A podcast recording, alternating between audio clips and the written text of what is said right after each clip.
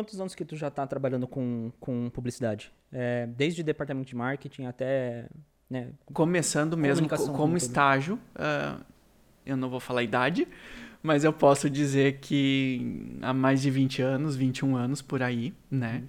Então, comecei em agência, fui para departamento, uh, tive empresa. Coordenou o departamento, né? De coordenei departamento, coordenei equipes de comunicação gigantescas, assim, uhum. gigantescas, né? Eu já tive só de comunicação 15 pessoas na época que eu era diretor de marketing da Secretaria de Turismo. Uhum. Daí tinha jornalistas, tinha publicitário, tinha RP, tinha turismólogo e etc.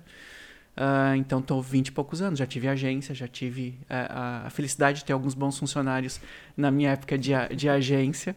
Uh, docência também, né? É, é o contato com, com, com esse mercado. É, isso, isso que eu ia te perguntar. O, essa, tua, essa tua pensamento de evolução desse mercado, desde quando tu entrou até tu tá agora, a gente tem nesse meio uma docência.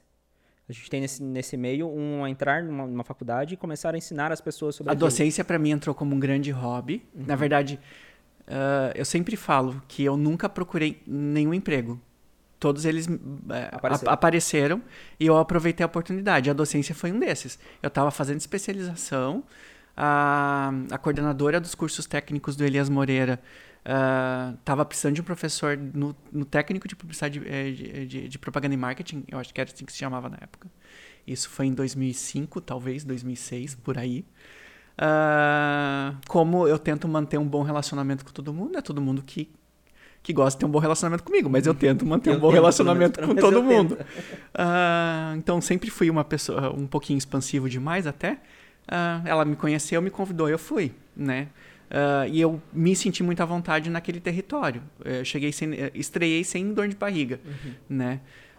E não larguei, eu larguei quando eu fui fazer mestrado, que eu tive que viajar e etc. Na época da promotor também, da Secretaria de Turismo, eu fiquei afastado porque a gente estava em constante movimento.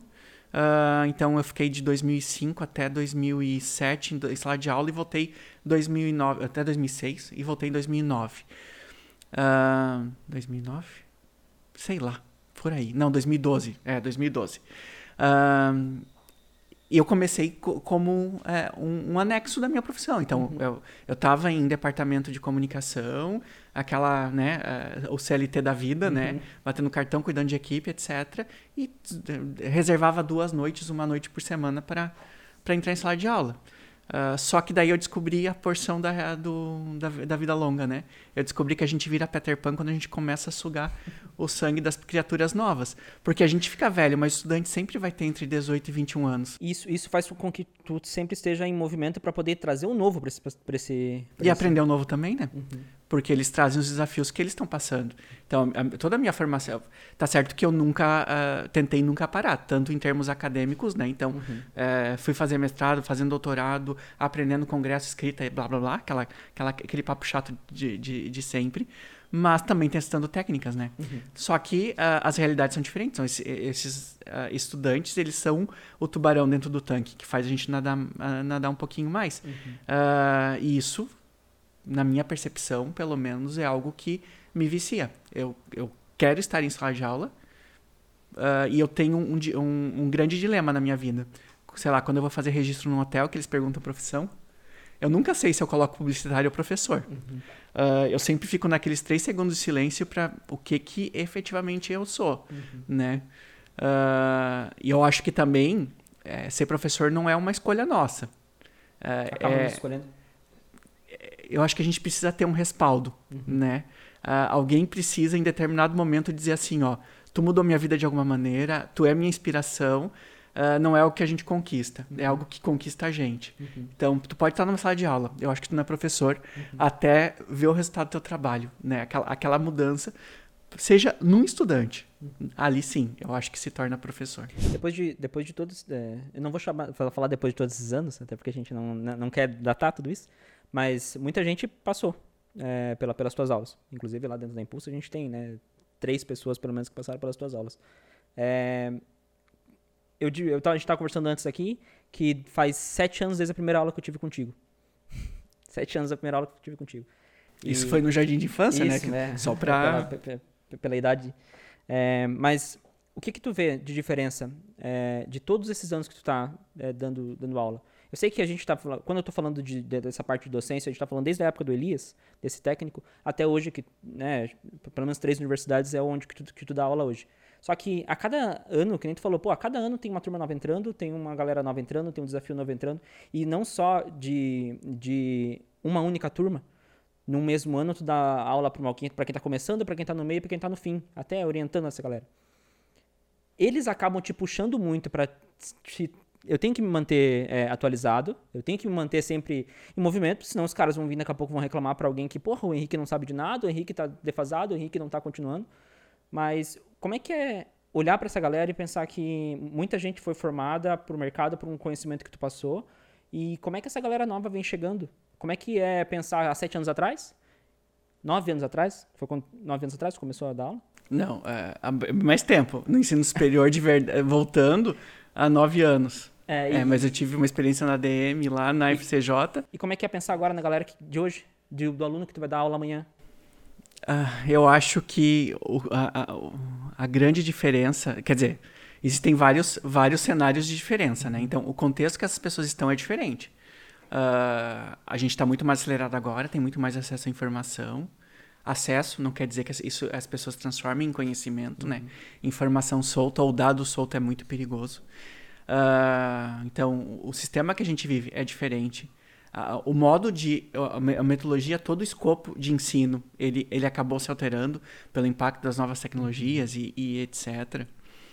Mas eu acho que existe um denominador que não muda. Uh, você falou, né? Eu estou em alguns cursos mais veteranos, né? Numa, numa turma, sei lá, de quatro, é, quarto semestre, oitavo semestre. Ela já está orientação, no mercado, já, ou já está no já tá mercado? mergulhado, já tá, já tá, já, já transformou a jaca de pantufa, né? Há algum tempo. Uh, e para séries, para os anos iniciais, né? Então, eu adoro estar numa turma de calouros. Uhum. Que não sabe nada, nada sobre nada. Na verdade, eu acho que eles querem saber. Uhum. E isso que é, o, é, a grande diferença. A fome, né? é, é a curiosidade. Né? Então eles estão num, num, outro ambiente. Daí só, eu vou fazer só um gancho, uma coisa que tu me perguntou off, uhum. uh, antes dos uhum. microfones ligarem, né? Uh, como que você vai enxergar esse cara que tá, entrou ano passado, ficou um ano em sala de aula, veio pandemia e ele foi para foi para casa, assistir aula de casa, que ainda tá, né? Agora que está se voltando nesse tema híbrido. Uh, a gente não conseguiu ou não consegue para esse cara uh, estar presente em todos os pontos de contato dele para sanar essa curiosidade. Seja, nem, nem, que seja aquela conversa de corredor para poder tirar uma dúvida. Conversa de corredor, o antes, o depois da aula, uh, né? E, e, tudo aquilo, né? O, contato, o, trabalho né? em sala de aula, que a gente tá junto, tá, tá falando besteira, mas tá falando sério ao mesmo tempo. Uh, a gente não, acho que não conseguiu dar o cerco total para esse indivíduo, uhum. né? Então acho que ele deve ter vindo com muita curiosidade, uh, gerou uma frustração e com esse mundo atribulado, né? Todo mundo tentando a atenção de todo, tudo, a toda hora. Cara em casa, né? Com a mãe, assim, TV, eh, a novela, o irmão mais novo chorando, o cachorro latindo, vizinho com furadeira. Isso. É meio complicado. Então, eu espero realmente que, esse, que, que ele tenha convertido essa curiosidade em, em, em, outras fontes de conhecimento, né? Porque ao mesmo tempo que uh, o online cercou, ele abriu, né? Então, antes aquele congresso que era pago, que era uma fortuna, ele foi virtual gratuito, uhum. né? Aquela aula que era fechada para aquele grupo, agora está sendo transmitida, está no YouTube ou está em N, N sistemas, né? Então, uh, ao mesmo tempo que a gente reduziu esses pontos de contato, outros pontos de contato Sim. acabaram se abrindo. Sim. Então, se o cara conseguiu manter a, a curiosidade, ele conseguiu suprir isso, né? Uh, quando logo que eu voltei é, para Ielus, que você falou de uma pessoa que eu tenho um carinho gigantesco, uma admiração gigantesca, e que se um dia for 10% do que esta mulher é, uh, ou ter o 10% do conhecimento dessa mulher, eu já vou estar plenamente satisfeito, que é a professora Valdete.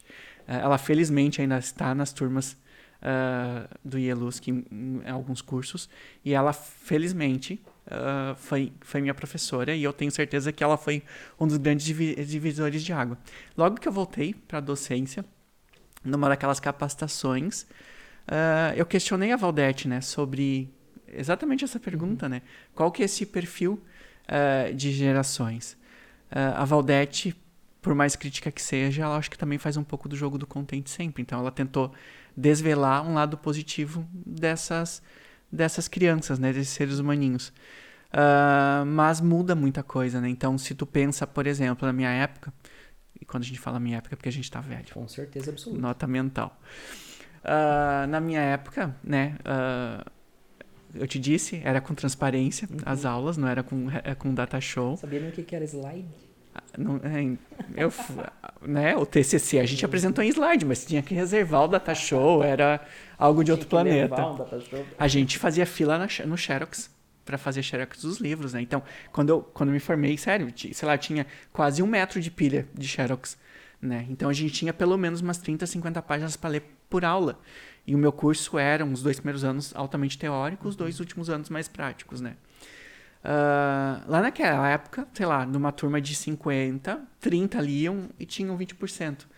Daí a Valdete comentou, né? Uh, agora, se eu der um texto muito grande, muito, muito prolixo, essas uh, eles não vão vai gerar uma desistência logo de uhum. cara né uh, de tentar porque é difícil arrancar cabresto é difícil né quando a gente está se deparando com outras perspectivas estéticas Sim. ou do conhecimento uh, sai a gente da zona de conforto e é difícil tu parar de ler uma legenda de Instagram é, 280 caracteres uhum. do Twitter e ler 50 páginas de um texto que tu tem que ler três vezes para conseguir entender, entender um todas as conexões que aquele autor fez né Uh, esses dias eu, eu, vi uma daquelas frases, aquelas uh, recortes de palestras do TikTok, uhum. e eu não lembro quem que era, se era o, o, o Karnal.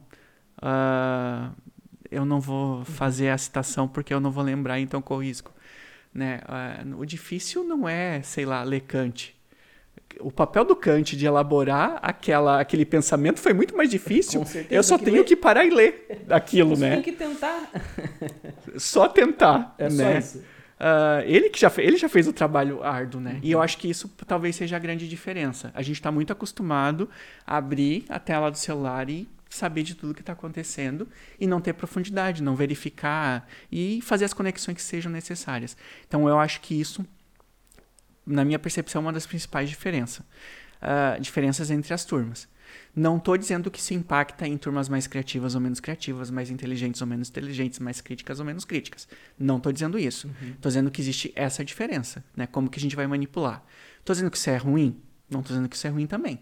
Né? Eu acho que são outros movimentos. Porque com certeza uh, aqueles professores que me tiveram quando eu era, tinha 18 anos, 17, 18 anos na faculdade, olharam pra gente e disseram: Meu, que saudade daquela época que o cara tinha que pesquisar na Barça. Agora não, ele vai no Google ele acha tudo que ele quer. Né? Aquele, ar... é, aquele artigo científico está ali, ele pode ler, ele não precisa esperar a revista chegar na biblioteca uhum. e ir para a biblioteca. Então, com certeza, aquele cara falou isso da gente. E é o mesmo tipo de perspectiva que eu estou tendo dessa. Então não estou fazendo juízo de valor. Uhum. Só estou tentando levantar essas diferenças desses estudantes. É meio. É... Eu, eu, acho que o que tu falou ali é interessante, porque a gente mesmo dentro da própria faculdade, a gente via turmas e turmas. E, e isso era muito, muito interessante, porque eu lembro, eu lembro de eu estar tá, eu tá na faculdade e poder olhar e falar assim, pô, mas a minha turma, que veio um ano antes daquela turma que está na minha frente, era totalmente diferente. É, e até um mesmo curso, é, dentro da própria sala, a gente tinha divisões de essa pessoa é muito mais analítica, essa pessoa é muito mais criativa, essa pessoa olha muito mais para o mercado, essa pessoa é muito mais prática. Eu vejo por mim, eu, eu sempre fui uma pessoa muito mais prática uma pessoa teórica, assim, eu odiava as aulas de teoria, tanto que, né, é, é interessante a gente analisar esse, esse, essa, esse carinha que está saindo da faculdade, ou esse carinha que está entrando na faculdade, ou esse carinha que não terminou a faculdade e está tentando dar a cara, é, porque a gente para de. É, por muito tempo a gente olhava para aquelas aulas de planejamento, olhava para aquelas aulas de consumidor, olhava para aquelas aulas de marketing, olhava para aquelas aulas de criação, e a gente achava aquilo tudo uma besteira. E eu vou dizer por, por, por, por experiência própria, assim, de olhar para aquilo e falar assim: meu, será que realmente tem que pensar no consumidor? Porque eu quero só vender, eu quero só fazer um post bonito, eu quero só fazer uma comunicação bonita. Tu viu que a tua tese tem a tua resposta, é, né? E, não, e eu acho que e é justamente isso. Agora a gente, agora eu tô aqui, vim conversar contigo para poder entender para quem que isso está sendo feito. Porque o que, que faltou para poder para o mercado poder se movimentar a ponto de começar a pensar realmente no consumidor, como sempre foi o sonho de todo professor, o sonho de todo de toda a docência. Porque a gente parece que o mercado entrou num automático, e eu não digo só o mercado daqui onde a gente está, mas parece que o mercado como um todo entrou num automático onde a gente não está mais importando quem é, o, quem é a persona por trás, não está mais importando quem é o, o cara que está por trás da, da, que vai comprar o meu produto. Eu só quero comunicar, eu só quero fazer. Eu não quero mais planejar para esse cara, eu não quero mais pensar, eu quero só encaixar minha mídia. Ah, vou botar na TV, porque a TV vai converter, para que seja lá para quem for, vai converter. Eu, eu vou fazer uma citação que eu acabei de escutar. Na minha sala de aula tinha um cara que era assim, outro que era totalmente diferente. E a gente está falando da mesma faixa etária, da mesma classe social, do mesmo curso, né? Ou seja, tem agência fazendo público-alvo por dado demográfico, tentando atingir aquele grupo de pessoas que pensa totalmente diferente. Tu acha que vai dar certo? É claro que não vai. Eu tive um professor de criação na faculdade, o professor Álvaro, uh, de Florianópolis. Ele falava, né? Se você acha que é, ser criativo é saber mexer no Photoshop, cara, micreiro, ele chamava de micreiro, né? Uhum. Os, os, os, que dominavam o software ou o computador. Micreiro. Tá cheio de micreiro por aí. Né? Então, gente fazer coisa bonitinha no Photoshop, no Illustrator, na época era Corel Draw. No Corel. Cara, tem um monte de gente que faz bonitinho, mas que a mensagem seja assertiva, que consiga despertar a atenção e interesse de quem, do, do receptor daquela mensagem, que consiga fazer efetivamente uma diferença, uma conversão, né? que aquela estratégia esteja uh, orientada para um tipo de necessidade, desejo específico de um grupo de, de consumidores, é bastante diferente. Né? Uh, você tentou fazer uma leitura das agências, uhum. já, já deixa você complementar. Uh, Cara, saber fazer campanha em AdWords. Qualquer Zé Ruela, Zé Ruela pode falar em podcast? Pode falar até palavrão, pode falar tá. até. Eu vou, eu, vou, eu vou soltar aqui um anticonstitucionalissimamente, porque eu sou velho, eu tenho que fazer piada do tio do pavê. Uh, mas fazer AdWords, qualquer ser humano com pouco uh, de conhecimento que adquire no YouTube ou na academia do Google consegue fazer. Agora, uh, estimular uma campanha com as palavras certas para o público certo, Entendi. tu precisa ter uma visão mais crítica do todo, Sim. né? Uh, então, quando. Né, agora eu vou emendar. Você quer, queria fazer uma não, observação? Não, eu, acho, eu acho que é interessante isso que tu está falando, porque assim, ó, por muito tempo a gente uh, trabalhou publicidade pensando em TV, revista. Então, assim, eu vou botar, vou fazer um spot é, de rádio para botar na rádio mais o ouvido da cidade, porque eu vou atingir meu público de alguma maneira. Eu vou fazer um VT para jogar dentro do, da Globo, porque eu vou atingir meu público de alguma maneira. Mas eu não vou pensar naquele VT para o meu público, eu vou pensar no, pro meu VT para um modo abrangente, para eu jogar uma rede enorme e tentar pegar uns peixinhos ou outro. E passou-se anos, anos e anos, e a gente ainda pensa nisso. A gente ainda tenta fazer um negócio massivo sem pensar, na, sem pensar naquele nicho que é meu. Sem pensar naquele nicho que, assim, eu não vou jogar no meio de um bairro inteiro onde a gente tem desde a do, da, da, pessoa que mora numa kitnet e tem que sair de casa cedo e paga 700 pila de aluguel e sobra 200 por mês para viver. Aonde também nesse mesmo bairro eu tenho um cara que tem uma Lamborghini e está vivendo que nem um, tá vivendo super bem. É o mesmo bairro, mas eu não estou nichando, eu estou jogando para esse mesmo bairro, eu tô jogando para essa mesma galera. E são dois públicos diferentes. A agência Por que vai estar. Tá... a gente continua assim? A agência está preocupada com o FII mensal. O FII mensal é fixo. E quanto mais FII mensal ele tem, mais, melhor a dinâmica para ter equipe e etc. Né? Uhum. Então a agência não está preocupada com o resultado do cliente dela, porque se tivesse, fazia contrato de risco. Uhum. Ponto. Quanto mais eu fazer ele vender, mais eu vou ganhar. E eu vou me dedicar tudo que eu tenho de conhecimento e estratégia para fazer aquele cliente vender mais. Eu quero que dê certo, né? Eu não quero só manter. É, eu, no contrário, existe, tu tá fazendo uma, uma manutenção de comunicação muito banal, muito é, banal. E existe muito disso ainda no mercado, assim, de a gente pensar que eles só estão empurrando e estão torcendo para não bombar, para que eu continue só empurrando isso, só continue meu É que é o menor esforço. torcendo para que aquele renovação automática aconteça por mais um ano, por mais dois. É, mas daí ele consegue contratar um MEI de um criador que, né, o cara é, foto, é muito bom no Photoshop Uh, então tem um monte de. Eu não estou fazendo críticas às agências no, no, em específico, tá? Uhum. Então se você for dono de agência e estiver me ouvindo, não é com você que eu estou falando, é com aquele teu amigo que tu sabe que faz isso. Então ele tem um monte de gente mediana na agência, porque é, é mais fácil tu controlar a ovelha do que controlar lobo, sim, sim. né?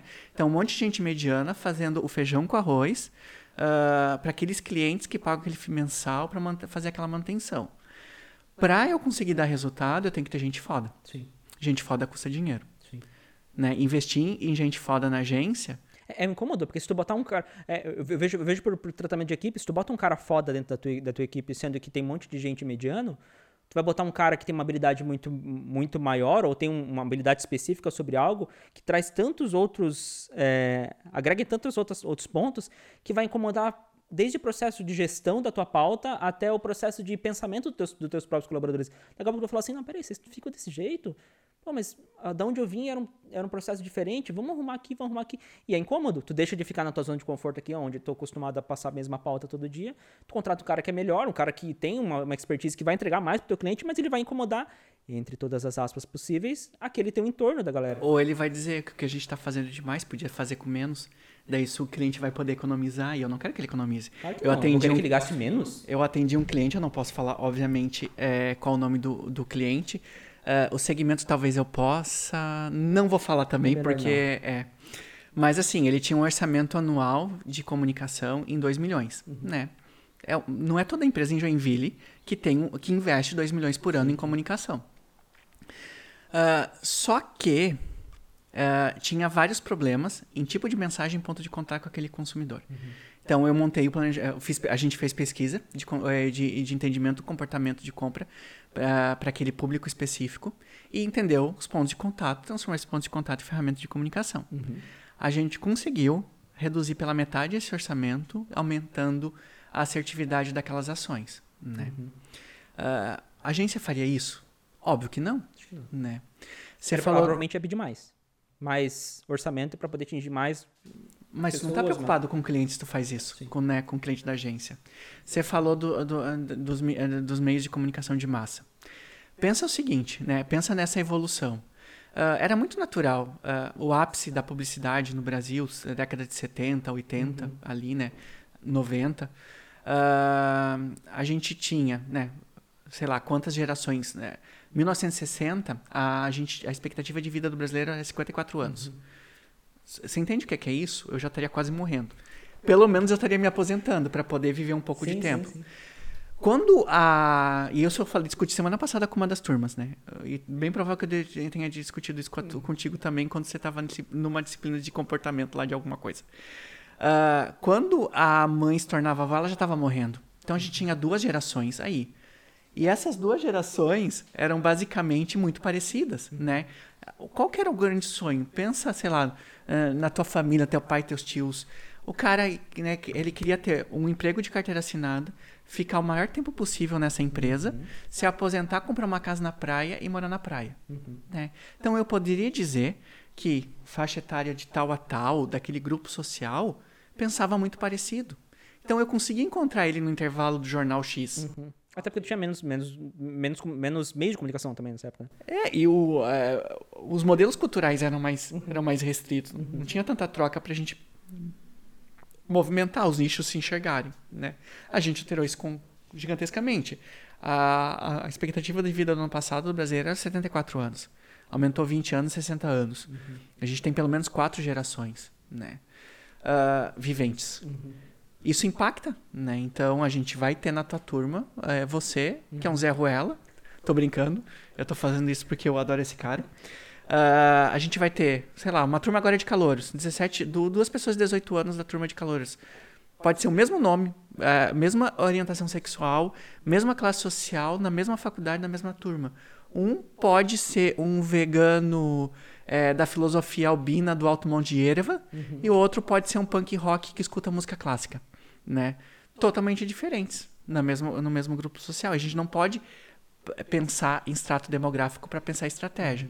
Só que isso não é reprodução de conhecimento. Isso é análise. Uhum. Tu tem que olhar para fora, tu tem que entender como se movimenta, é, onde, onde que estão esses fluxos todos de informação. Quem na agência faz isso? O pior, né? Uhum. Com aquela P ponto daquele Trello apitando ou aquele sistema de gestão de projeto dentro da agência dizendo que você está atrasado, você vai ficar na rotina, né? Se, tá, se você está servindo água com gás é, para os passageiros na aeronave, você não está na frente é, com o timão, é timão que não é manche, o manche é. da, do, do, da aeronave na mão. Então a gente se perde. A rotina da agência é altamente desgastante para um setor que pensa com criatividade. Uhum. Então se a gente não tem é, o tempo de, puff, né, de fazer a cabeça voar, E cabeça avó o que, que é? Repertório, uhum. repertório treino. Uh, a gente cai no, no dia a dia, no cotidiano, e isso prejudica. Então a gente vai ter as mesmas, o mesmo tipo de entrega, a gente vai querer se incomodar mesmo, menos, vai estar tá mais focado em processo do que em resultado, e a gente vai ter esse cenário perpétuo dentro das agências de publicidade. E a gente tem muito mais chance de criar é, um mercado acostumado com uma pastelaria de postagens e, e comunicação, do que necessariamente um mercado que vai pensar em fazer um cliente oculto, que vai pensar em Tá, mas quem que é esse cara que está comprando de mim? Ou até assim, é muitas das coisas que, que a gente não, não, não pensa, né? É, vamos, vamos ativar essa recompra, vamos ativar, vamos criar uma comunidade. É, é, tão difícil a gente pensar que uma empresa pode criar uma comunidade dos clientes delas e esse cliente continuar se indicando. Continuar. A gente tem exemplos de, de empresas como a Dobra, por exemplo. A Dobra trabalha com a comunidade dela tão, tão formada, tão bem, bem criada, que eles não precisam massificar essa, essa publicidade deles. Não precisam jogar para todo o estado, eles não precisam. Não, é só eles continuarem naquela comunidade deles, ajudando aquela comunidade, a comunidade vai crescendo, todo mundo vai se ajudando. E, e muito daquilo que eu falei até no, até, até no começo, que era tipo assim, não, eu olhava mer pro mercado e pensava assim, capaz que eu vou lá fazer é, cliente oculto. Sabe, eu olhava, eu olhava assim, eu, eu, lembro que eu olhava falando assim, vinha gente palestrar lá na faculdade, ficava tipo assim, meu cliente oculto, eu vou parar tudo no meio de todo esse monte de informação para poder fazer isso. Pô, tô acostumado a entregar 4, 5, 6 posts por dia. Tirar a bunda da cadeira dói, né? É, e, e, e, eu acho que muito dessa velocidade de.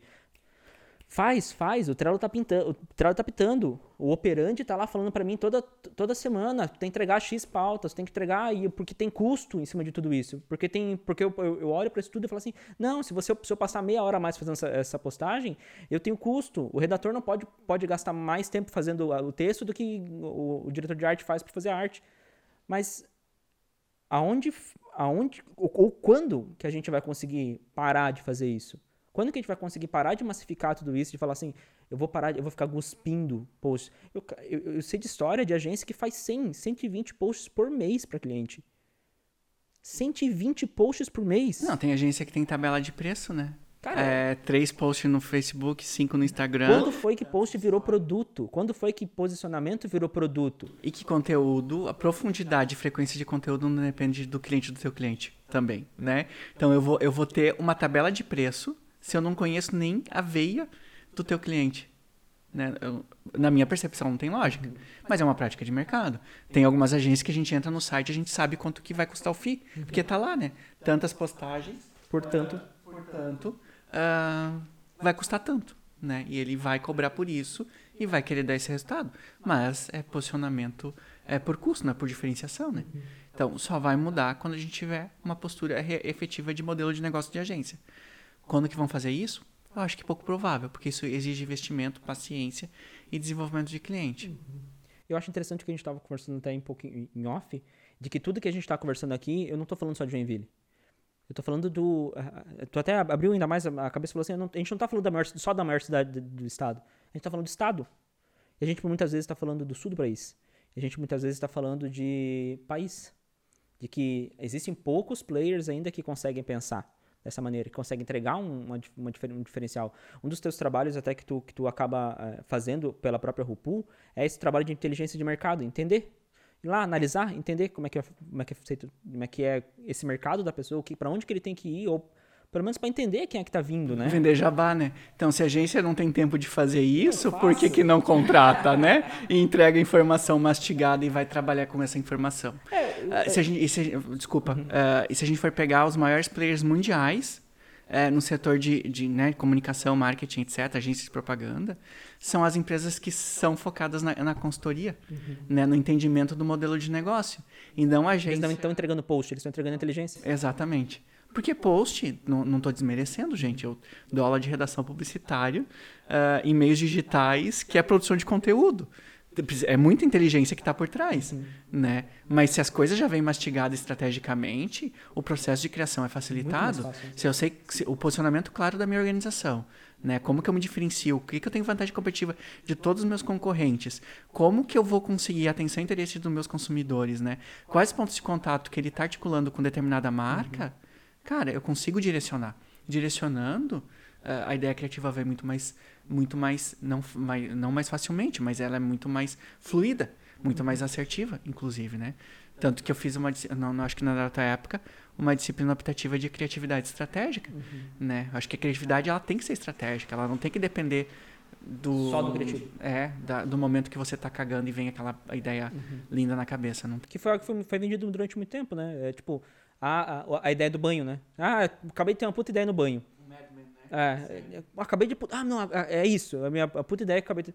E a gente deixou de pensar. É exatamente isso que tu falou, deixou de pensar estrategicamente e pensou só. Não, seja criativo. Eu sou pago para ser criativo. Eu sou pago. E muitas das, das conversas que eu já tive com outros artistas e outras pessoas do mercado era assim: a, a criatividade vai até um ponto onde eu preciso faturar. A criatividade vai ter um ponto onde eu preciso botar as coisas para rodar. É... Criatividade é linda se não tem boleto vencendo, é, né? É, e é, é lindo tu ser um artista plástico que tu faz sem precisar se preocupar, mas isso não... É, tem que ter um, um, norte. Eu tenho que pensar para quem que eu tô fazendo aquilo, eu tenho que pensar para onde eu tô, indo. Dentro, é, até a gente puxou ali sobre o teu trabalho de inteligência de mercado. É, quem que é, nesse teu dia a dia de entender, daí agora a gente vai pro lado de, do docente e pro lado do inteligência de mercado, onde eu trabalho diretamente com a empresa é um, um, um, por mais que tu já esteja acostumado com isso no mercado, mas é um totalmente diferente de trabalhar com docência.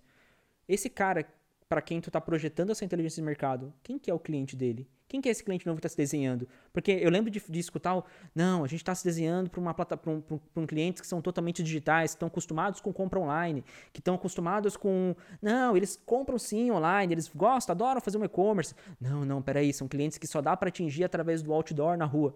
Quem que é esse cara que tá vindo, cara? Ou quem que é esse cara que não, não tá nem vindo, mas já tá aí? Porque é, a gente não consegue. É, é, difícil pensar no futuro, principalmente no meio disso tudo. Mas esse cara que tá aí hoje, quem que é ele? Ele é um cara que tá acostumado com, com o que a gente tá oferecendo? Eu vou falar é, do comportamento médio dos clientes que eu, que eu atendo, né? Pelo menos nos últimos anos.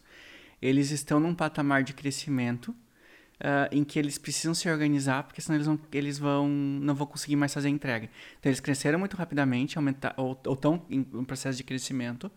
Uh, eles precisam é, fazer a reengenharia interna, remodelar processos, repensar público e etc., ou requalificar público uh, ah, para poder manter, se manter em mercado, né?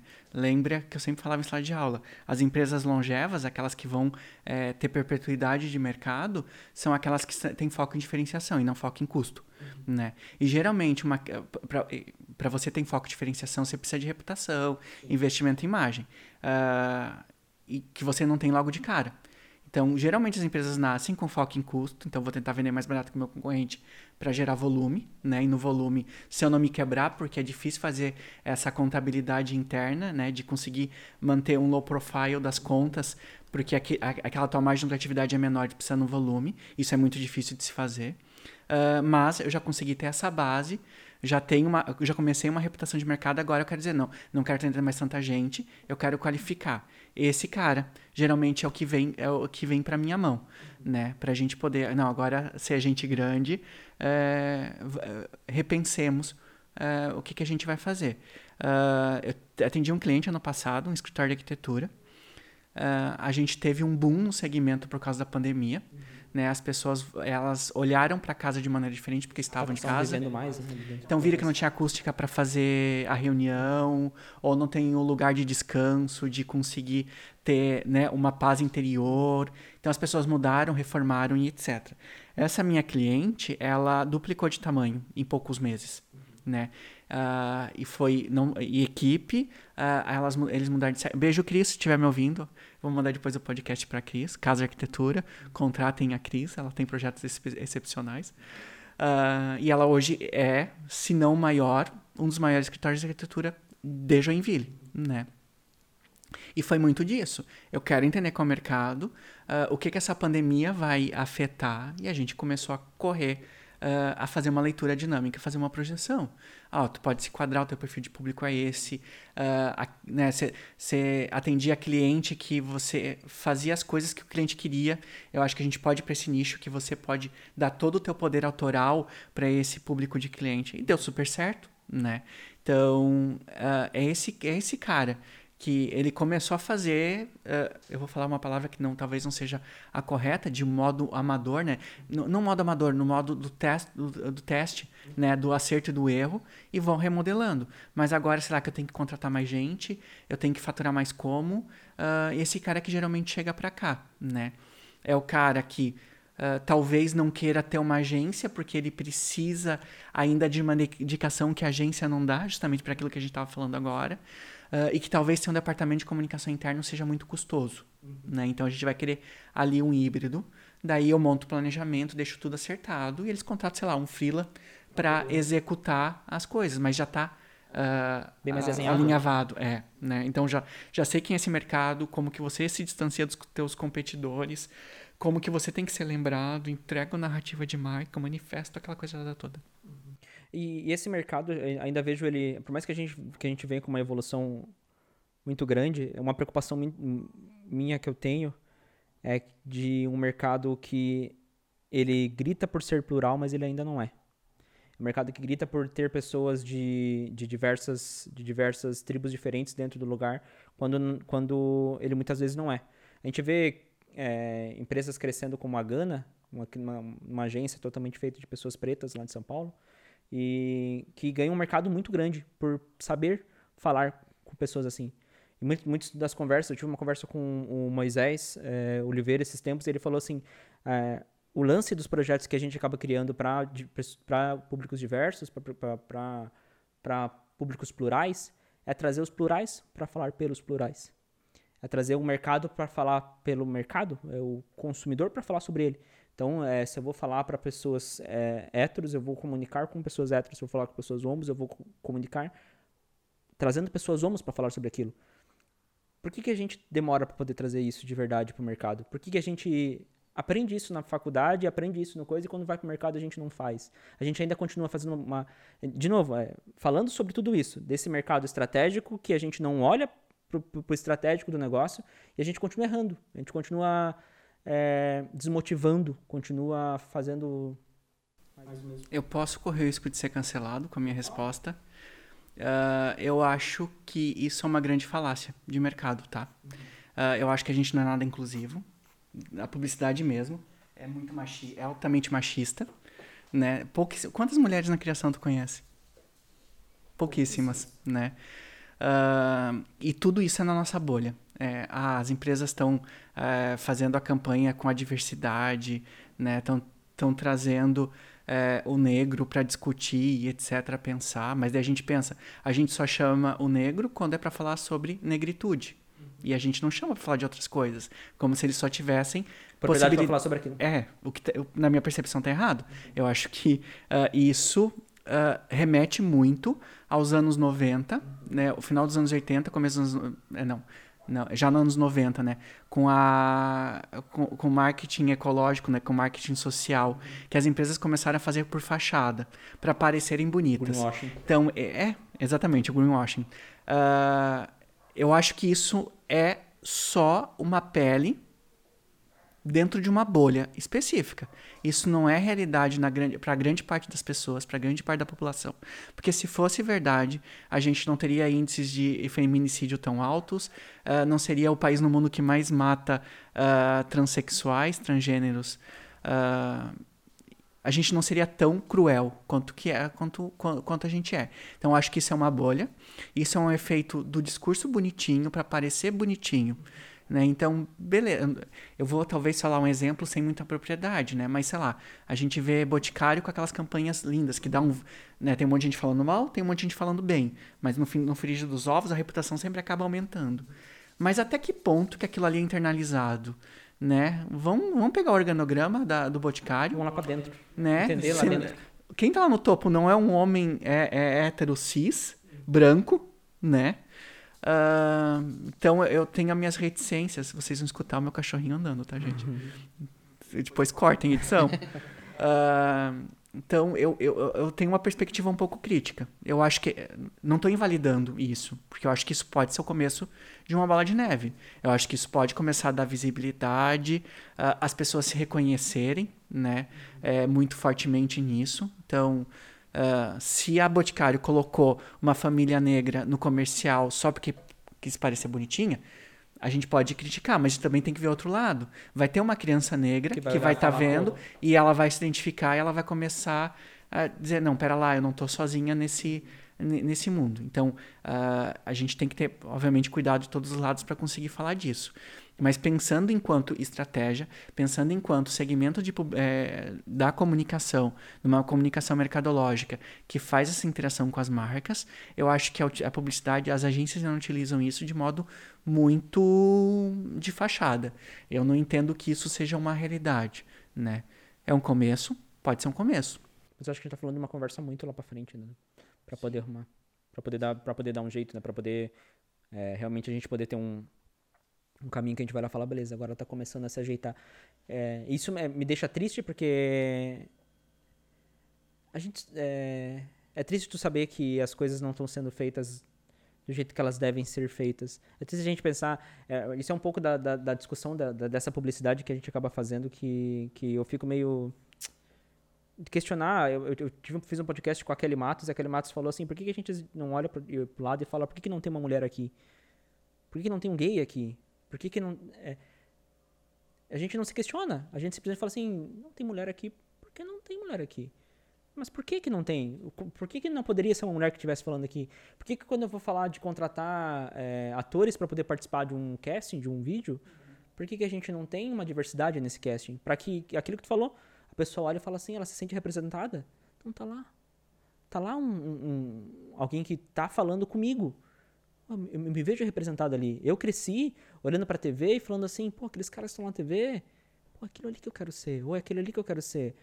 É, e imagina que legal para uma pessoa que hoje faz parte de uma, de uma exclusão, exclusão, literalmente, do, do mercado, de olhar para isso e falar assim, pô, olha que legal, tem um cara ali. É, a, gente vê, a, gente, a gente vê muito assim, agora com, essa, com esse negócio de reality show, Big Brother, isso, aquilo, de é, nordestinos olharem para aquilo e falar assim, ó, oh, o cara que tá ali, é, pessoas. E não estarem figuras caricatas, né? É, gente, Porque, sei lá, a gente durante muito total. tempo viu na televisão o gay, isso, mas era uma figura caricata. Isso, né? exatamente. Né? Ou nordestino, uma figura caricata. Então a gente. Você estava falando, eu estava tentando é, eu lembrar do meu, na, no meu primeiro ano de faculdade. Uhum. Né? Então eu, eu, entrei na faculdade em 99. Uhum. É, a gente não, menos de 4% da população tinha acesso ao ensino superior. Então a minha classe era de pessoas brancas, e os quatro anos meus de faculdade eu não lembro de ter uma pessoa que não fosse branca. Posso estar com a memória ruim, talvez, né, por causa do Alzheimer. Mas era uma, era uma, era uma turma branca, heterossexual, era o único viado da minha turma. E talvez eu era, sei lá, devia ter mais um viado no curso de publicidade durante os quatro anos. Nem sei se tinha. Uh, de classe média alta, porque tu também não tinha é, incentivos governamentais, né? A gente vai ver os incentivos, é, o aumento de vagas nas universidades e todos os instrumentos, né, como é, FIES, ProUni, etc., eles são depois, né? É, depois que eu me formei, inclusive. E, assim, né? e só assim que tu conseguiu dar acesso a um, a um grupo de pessoas que historicamente são marginalizados ou estão a, a, a, fora desse uh, do acesso a esse tipo de educação formal. E ainda muito pequeno, né? Porque tu tá falando de 98, eu entrei em 2014. Tá a gente tá falando aí de 16 anos. 98 foi quando tu entrou na faculdade? 99. Isso, 99. Então a gente tá falando de 15, 16 anos que é ali a diferença entre outro. E tu tá falando, ah, eu não lembro, eu lembro de olhar pra sala e ter um monte de gente branca. Eu lembro de olhar na minha sala e ter uma pessoa negra. Eu lembro de, de, de olhar na, na, minha sala e não, talvez nos, nas turmas que estavam ali pra frente, a gente via Olha, se tivesse 10 era muito. Pessoas negras.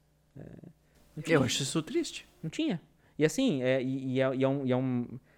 E eu entrei na faculdade com FIES, eu entrei na, assim como tem gente que entrou pelo ProUni, assim como a gente teve durante muito tempo, isso como uma grande vantagem, agora não sei mais como é que tá, se a gente tá tão fácil como foi na minha vez, de poder entrar com, com, com acredito que não, né? Pelo, não, pelo, cada vez pior, né? Pelo governo que a gente tá, talvez, é, que a gente se desenhou nos últimos três, três anos. E é, isso é triste. É, quando, quando vai ser que a gente vai olhar e daí a gente vai começar a se sentir representado? E quando que essa galera que, tá que entrou no mercado comigo, lá em 2014, que tá gal, galgando, e quando é que eles vão chegar a serem donos de agência, que vão chegar a ser diretor de marketing de, de, grandes, de grandes players, vão chegar a ser empreendedores de sucesso, vão chegar... Quando que essa galera vai chegar? Quanto tempo que a gente vai esperar? Então, essa é uma luta que a gente... É, é, essa discussão do para que para quem a publicidade está sendo feita, publicidade para quem, é justamente para a gente poder entender isso. Para quem que a gente está desenhando? Quem que é o público que a gente está falando hoje? Quem é o público que a gente falou antes? E quem é o público que está vindo? tanto, tanto sendo ele plural, tanto sendo ele um público que a gente trabalha no automático e que ainda vai ter muita gente que vai viver com esse público automático, com essa, com, esse, com essa faixa de, de campanhas demográficas. Eu vou botar no mesmo bairro aquilo que eu acho que o meu cliente compra, porque é, público é, classe média eu vou jogar no meio da América, porque a América é o bairro mais classe média, mais, mais classe média de Joinville, porque ali vai ter, pronto. E, na verdade, a gente vai ter que repensar. E é por isso que a gente traz pessoas como você para poder conversar sobre isso. Eu acho que a gente só vai mudar quando mudar o sistema, como mudar as forças hegemônicas, né? Eu sempre, eu sempre digo, a pub... eu, eu quase falei um, um palavrão muito gigantesco agora, né? Mas eu, eu vou tentar me controlar. Mas a, a agência, o publicitário, é a putinha do capitalismo né? Uh, quando a gente gera signos de consumo, então quando a gente diz que a gente abre a, eu vou pelo clichê, tá? Quando a gente diz que a gente abre a felicidade com um refrigerante que faz muito mal para a saúde, está desfocando disso, a gente não está mentindo, mas a gente está contando uma meia verdade. Eu acho que uma meia verdade é tão perigosa quanto, né? Uh, quando a gente faz uma campanha linda, maravilhosa de agro é pop e no Brasil, nos dois últimos anos, 2 mil agrotóxicos foram liberados. Pelo menos 25% deles são proibidos no mundo inteiro. Uh, e que tem estudos conclusivos de glifosfato. Eu com a minha língua presa para falar isso é, é, complicado pra caramba. Uh, de que causa autismo, câncer, e que é visível, né? Que já, que já tá provado e a gente deixa e que a gente não comunica isso, né? Em, em, to em toda a cadeia da comunicação, né?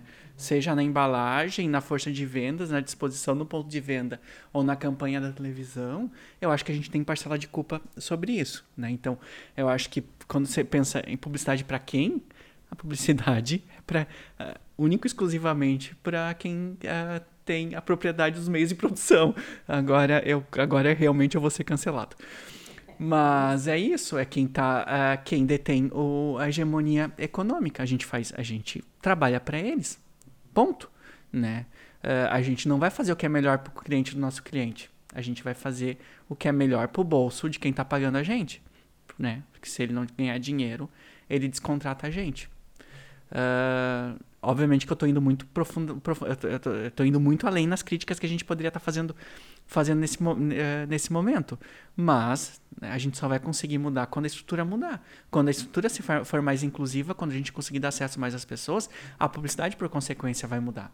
Né? Então, uh, é meio, eu acho que ilusório a gente pensar que a gente vai conseguir fazer um movimento na publicidade para ela ser assim, se quem paga a conta da publicidade não pensa dessa maneira. Então, acho que é bastante sistêmico, né?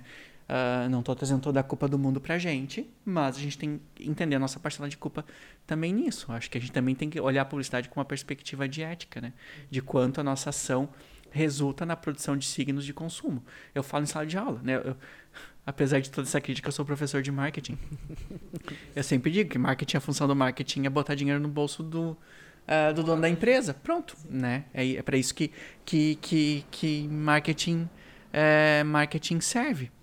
Uh, só que a gente e, a gente produz todos esses signos porque a gente vai fazer com que o consumidor resolva tudo na prática do consumo. Então, tu não, não existe nada que você não resolva no, no momento contemporâneo que não seja na prática de consumo. Você está triste, você vai comprar o tênis. Você está é, feliz, você vai comprar o tênis. Uh, você ganhou uma promoção que é comemorar, vai, né? Uh, ah, 10 pessoas para já de consumo. Uh, daí a gente tem N, N mazelas, né? Pessoas com um guarda-roupa cheio de roupa com etiqueta que nunca vai usar. As pessoas no consumo de alimentos, né? Então você pensa um, um uma, uma nação como Estados Unidos, em que mais de 50% da população está uh, acima do peso, uh, tem acesso à alimentação, mas eles são basicamente desnutridos. Né? Você, tem, você, come, mas é desnutrido. E aí? Onde que está né, essa lógica? E quem produz isso? Senão a gente. O que, que, o, que, que o Henrique pensa? Tô fazendo todo mundo chorar agora. enquanto, enquanto você seca a sua lágrima, é, o que, que tu pensa que, que tu quer do, do, teu futuro como profissional? O que, que tu pensa daqui para frente? Como é que vai ser os teus próximos... É esperar só esses dois anos para aposentadoria? Aposentadoria por idade ainda, né? Não é nem por tempo de trabalho, é por idade. Não, não é, não, é tempo de trabalho. Eu que fiz uh, no Corel mesmo o ingresso da Barca Colom. Para entrar na Barca Colom fui eu que desenhei aquele ingresso. Meu Deus do céu. Mas é, o que, que tu, Tô brincando, que, que, que, que tu espera para esse futuro? É, tanto de como professor, como é, estudante do mercado, como essas novas pessoas que estão entrando. Tem como dar uma, uma perspectiva para quem está estudando e falar assim, pô, é, a gente vai para esse caminho e esse talvez seja o caminho que, que seja, não o certo, porque eu não quero cagar regra, mas que seja o caminho que seja mais eu acho que a gente só pode é, parametrizar certo se isso for bom para todo mundo, né? Então, certo só é certo quando é bom para um coletivo e não para o indivíduo, né? Uh, eu sou poliana, eu vou fazer jogo do contente. Então, essa é a minha premissa de vida. Uh, olhando para minha geração, olhando para gerações que eu acompanhei nessa evolução, uh, eu vejo mais sangue no olho de mudança de quem agora está no banco da faculdade do que quem já saiu. Então, eu vejo esse sangue no olho crescendo esse desejo de tentar fazer diferente uh, nessa, nessa, nessa geração. Eu acredito muito, um, e agora com certeza muita gente vai me chamar de iludido, but uh, qual que é o problema da ilusão, não é verdade? Tudo é uma questão de projeção, né? As coisas só existem porque elas são projetadas no cérebro. Eu posso vender até uma escultura que não existe porque eu pensei sobre ela Uh, hoje sobre isso, né? Semana, é, eu vi é, começo da semana. Hoje, é. Mas pensa, né? O cara não comprou uma projeção de uma escultura. Ele comprou um certificado, ele comprou um pedaço de papel. Tem uma materialidade, por menor que ela seja. Tem um produto ali. Tem um produto. Nem que seja só Mas se a publicidade não vai tudo pro simbólico, você pensa numa campanha de perfume, que para mim é o maior exemplo de valor agregado que possa existir. Né? Um cara de sunga branca saindo no mar azul, entrando num barquinho com uma mulher de biquíni tudo preto e branco. The né? Blue. Pronto, ok. Cada um entende o que quiser. Né? Isso é o abstrato absoluto. Né? Mas tá, voltando. Uh, eu entendo que a gente pode construir um caminho de microconsumo e microprodução. E eu acho que é aí que a gente pode estabelecer é, uma, uma tentativa, uma das tentativas, né? Porque existem várias tentativas. A gente entender onde que a gente está, ter consciência de classe, uh, e derrubar o baronato. Agora eu estou imitando o, o Ciro Gomes. Uh, e derrubar o baronato pode ser uma delas, né? Mas tá, ok. Se alguém quiser fazer isso, me chama que eu vou junto, não tem problema nenhum. chama que eu vou. É.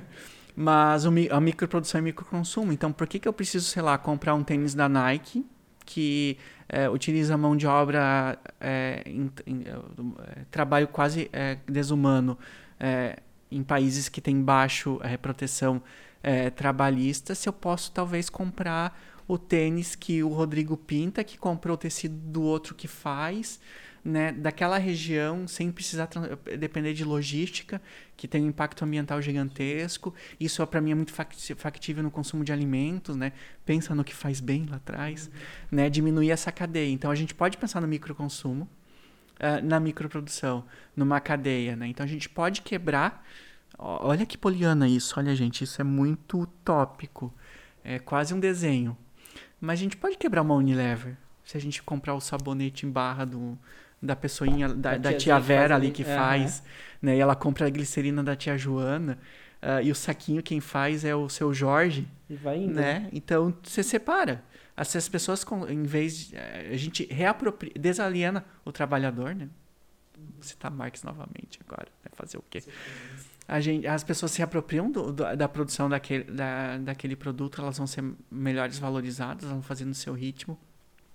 A gente muda a, os, as estruturas de consumo, os estilos de vida, então as pessoas tendem a ser mais do que ter. Uh, eu acho que a publicidade ali tem a comunicação em si, ela, ela vai ter outra roupagem, né? Uh, eu tô na minha meu Deus, olha como eu falo pra caramba, né? Mas a minha tese, uh, na minha tese eu estou tentando entender como que a gente pode construir um processo de comunicação. Uh, no, o meu objeto de estudo é a indicação geográfica da banana de Corupá, né? Então, para quem está ouvindo, que não sabe, não entende o que é indicação geográfica, é um selo distintivo dado pelo INPI. no caso deles, é uma denominação de origem. uh, dizendo que aquela banana só consegue ser aquela banana por causa das situações de relevo, de, de estilo de cultivo daquela região. Né? Então ela, vai, ela é a mais doce do Brasil, porque ela fica mais tempo em maturação, dá mais açúcares, etc. Indicação geográfica tipo champanhe da região de Champagne, o queijo parmesão. Então só pode os produtos daquela. Só pode ser feito ali. É. Só que a gente corre um risco, né? Quando a gente dá uma lógica de mercado para um determinado tipo de produto, uh, o mercado sempre tende a engolir o restante. Uhum. Então a gente pode quebrar a, o, que, o que eu estou chamando de paisagem cultural. Uhum uh, que não é só a parte geográfica, né, mas as formas de identidade daquela, daquele agricultor naquela região. Vou citar um exemplo, um contra-exemplo. Né? Eu fiz um, uma, uma viagem de estudos para a região do Vale dos Vinhedos, no Rio Grande do Sul, né? que foi a primeira indicação geográfica do Brasil. Uhum. O que aconteceu lá? Uma região é, é de tradição italiana, né, de imigrantes italianos. Eles produziam um tipo de vinho como eles mesmos falam, aquele vinho que toma de manhã para potear o pão, né? Potear, mergulhar o... mergulhar o pão. É, ele é mais doce, é um vinho de mesa, né? Só que daí, em determinado, determinado momento, alguém com uma verve capitalista disse: a gente pode ganhar mais é dinheiro. Não, a gente pode ganhar mais dinheiro qualificando o tipo de vinho. Uhum. Então a gente vai mudar o tipo de uva, vai mudar o procedimento de cultivo. Então tudo aquilo que tu aprendeu com o teu pai, que aprendeu com o teu avô, que aprendeu com o teu bisa, que aprendeu com o teu taravô, esquece. Tá tudo errado e muda o jeito de fazer. O que aconteceu? Grandes conglomerados foram para lá para se aproveitar da IG depois que ela teve valorização. Uh, várias pessoas tiveram que sair das suas regiões, vender a sua terra e etc. Então a gente quebrou um elo de tradição, a identidade de um povo com seu território, porque a gente teve uma lógica de mercado. Estou uh, tentando fazer esse paralelo para mostrar e tentar responder a tua pergunta, né? Onde que a, a publicidade desse novo momento pode se enquadrar? Como que a gente pode criar efetivamente uma comunicação? Porque aquele agricultor tem que ganhar dinheiro, uhum. né? Ele tem que ficar na terra, ele só, ele só vai ficar lá naquela região que ele está 100 anos lá, né? É, ele é a família dele. Uh, se ele ganhar dinheiro, senão ele vai, vai criar um êxodo. Então, o dinheiro não é problema, né? O problema é a concentração desse... Perdão, a concentração desse dinheiro. Criar um mecanismo de comunicação que salvaguarde essa paisagem, essas identidades, eh, essa tradição, esses saberes locais a paisagem mesmo em termos de fotografia do espaço, né? Uh, sem ser aglutinado pela lógica de mercado. Então, esse é o meu desafio. Então, quando eu terminar a tese, a gente chama, chama, me chama para outro podcast, eu posso te dizer, ó, existe um caminho na, com, na comunicação para para conseguir salvaguardar, né, uma comunicação sem uma lógica imperativa de mercado. Sem a gente banalizar tudo isso, né? Pasteurizar, né? Uhum. Você joga tudo com a mesma cara, com o mesmo jeito. E vende de montante e o que importa é a, é a quantidade da unidade e não necessariamente a qualidade do produto. É. É, e não só a qualidade, né? A qualidade que é a qualidade do produtor, porque ele tem que ter qualidade de vida. Então ele não pode uh, ser exterminado por um distribuidor ou pelo varejista. Você fica ali consumindo ele de, sempre, que tem, que tem que entregar aquilo ali sempre, não importa o quanto demore para aquele processo, mas e porque quando a gente tem que fazer isso de maneira né, muito, é, muito efêmera de mercado, a gente corre risco de se perder. Muito obrigado. Muito obrigado pelo papo. Eu acho que. a gente tá, a gente tá quase mais de uma hora já batendo papo. Muito bom, acho que deu, deu para elucidar bastante do que a gente, do que eu estava procurando com o podcast, do que a gente lá no Impulso estava procurando com o podcast, tentar trazer essa discussão. É, é sempre bom a gente poder retornar um pouco, um pouco da, das origens do pensamento e dar um passo para trás. A gente está tão acostumado a fazer, fazer, fazer. Não, peraí, vamos frear um pouco a máquina, dar um passo para trás e voltar a. Vamos pensar sobre aquilo. Não só para tentar mexer o mercado, para o mercado também se pensar, porque a gente sabe que com isso aqui a gente não vai conseguir mudar o mercado. Mas a gente vai conseguir botar uma, gram, uma graminha de areia ali que talvez. Mas quem disse que a métrica de sucesso tem é, que ser o volume? É, é verdade. Se a gente faz impacto se, na vida de alguém. Se isso aqui tiver impactado a vida de uma pessoa, pelo menos que. Agora, aquele lado blogueira, né? Deixe nos comentários se eu impactei essa vida. Mas é, acho que se a gente conseguir. É, se a gente conseguir impactar pelo menos uma pessoa que puder olhar para isso e falar assim, ó, isso aqui, isso que foi falado é legal, isso que foi falado realmente já vale a pena para nós. Porque eu acho que essa conversa aqui, esse, esse, esse, essa conexão que a gente acaba criando, é, se impactar mais um, que depois vai impactar Não, impacto um. pode ser o contrário também. Meu, que grande bosta que foi dito por causa disso, disso, disso. Se gerar uma reflexão e um contra-argumento, cara, é maravilhoso.